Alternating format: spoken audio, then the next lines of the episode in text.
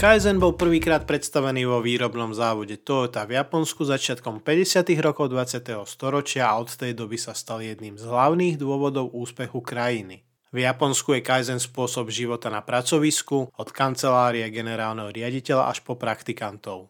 Japonci to berú veľmi vážne a z dobrého dôvodu. Kaizen ich previedol z pozície porazeného vojnového národa k najsilnejšej industrializovanej krajine na svete. Kaizen je filozofia a metodológia, ktorá každému umožňuje kontrolu pracovných procesov a ich zlepšenia. Učením sa pozorovať na možné zmeny sú ľudia schopní v malej miere prispievať v prospech organizácie. Výhodou je, že sa nespolieha na drahé, inovatívne riešenia. Opak je pravdou.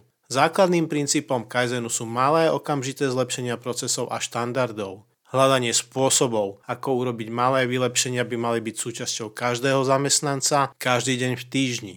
A po chvíli všetky tieto malé vylepšenia prispejú k zlepšeniu pracovných podmienok, k vyššiemu stupni bezpečnosti, vyššej efektivite a nakoniec väčším ziskom.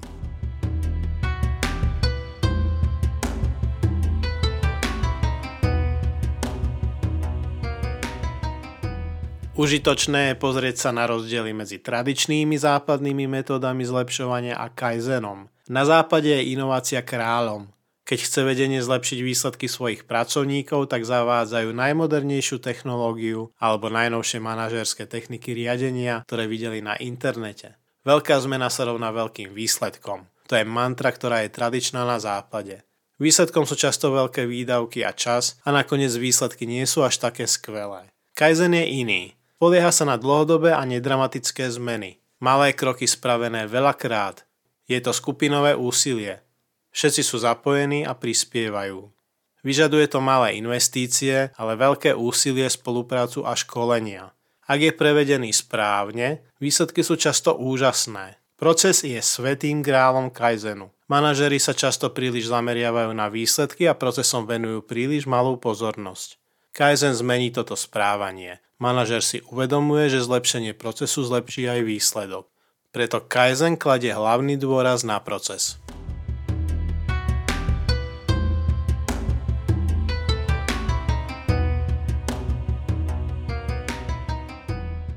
Kaizen je v jadre skupinové úsilie.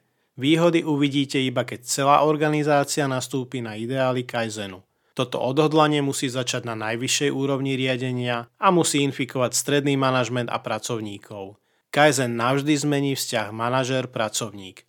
Tradične bolo úlohou manažéra plánovať, implementovať a dohliadať na pracovníkov.